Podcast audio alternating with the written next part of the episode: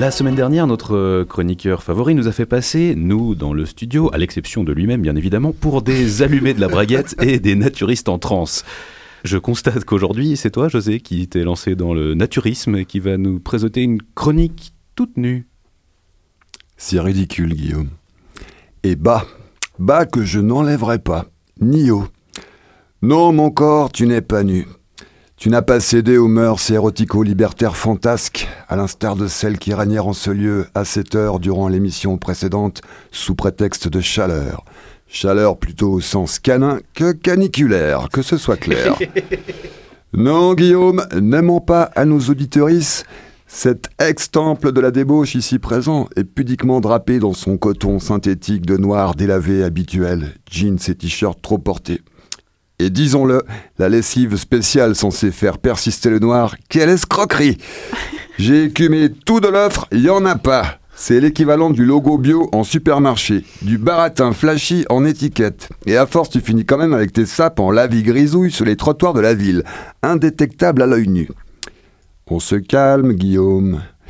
Œil nu, c'est juste une expression, c'est pas le début d'un strip. Quelle déception.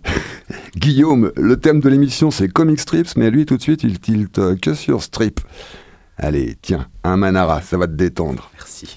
Et si t'es sage, t'auras droit à du Crépax au dessert et du Pichard et Wolinski pour le digestif. Valentina et Paulette, le summum de la B D érotique progressiste des soixante-dix et des quatre-vingt-dix.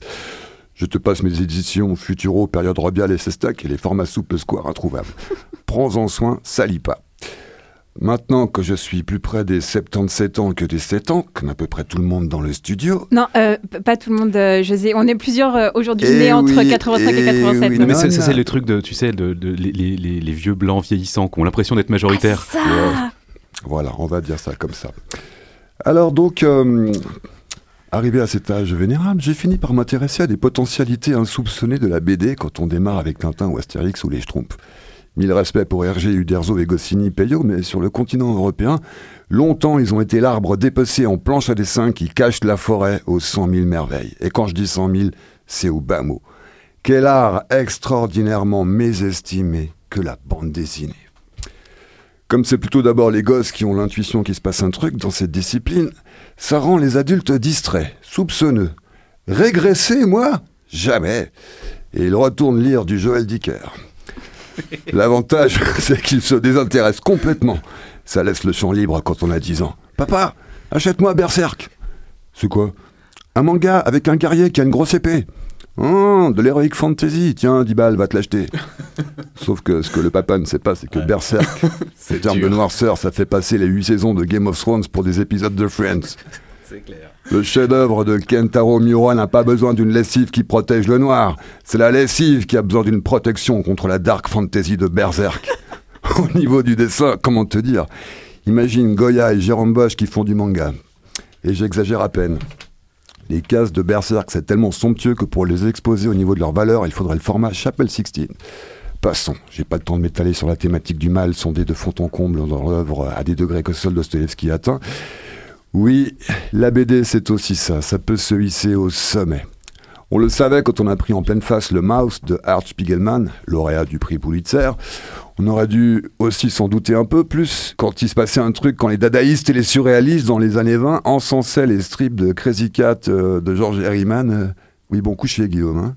Celui-là, dès qu'il entend ce strip, il est intenable. Non mais faut arrêter, faut arrêter. Art séquentiel, voilà. Harcèlement, ça, c'est art séquentiel, ça, ça va te calmer. Bande dessinée est lui aussi problématique quand on a un Guillaume dans le studio.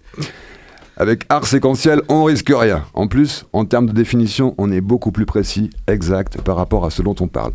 Ça fait longtemps que cet art ne se résume plus à des bandes euh, dans lesquelles on dessinerait des bulles. Ça a éclaté depuis longtemps, cette notion. Merci Philippe Drouillet, au passage, immense source d'inspiration pour le Star Wars de Lucas.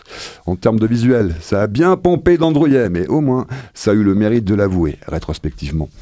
Que ne doit-on pas à la bande dessinée ? L'art contemporain en serait resté au salon des impressionnistes s'il n'avait pas outrageusement pillé dedans. Ni vu ni connu, tête à référence, encaisse le cash.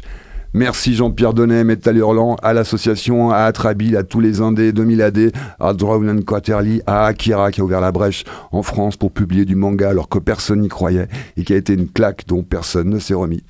Non, si j'ai un truc et un seul à dire en termes de synthèse, c'est qu'il serait temps qu'on s'aperçoive que la bande dessinée, art séquentiel, comics, manga, fumetti, roman graphique, comme on voudra, a été un art majeur durant le vingtième et vingt et unième siècle, qui a dit le monde et qui s'est affranchi des frontières de l'imagination comme aucun autre art avant lui, à la différence qu'il l'a fait en toute humilité.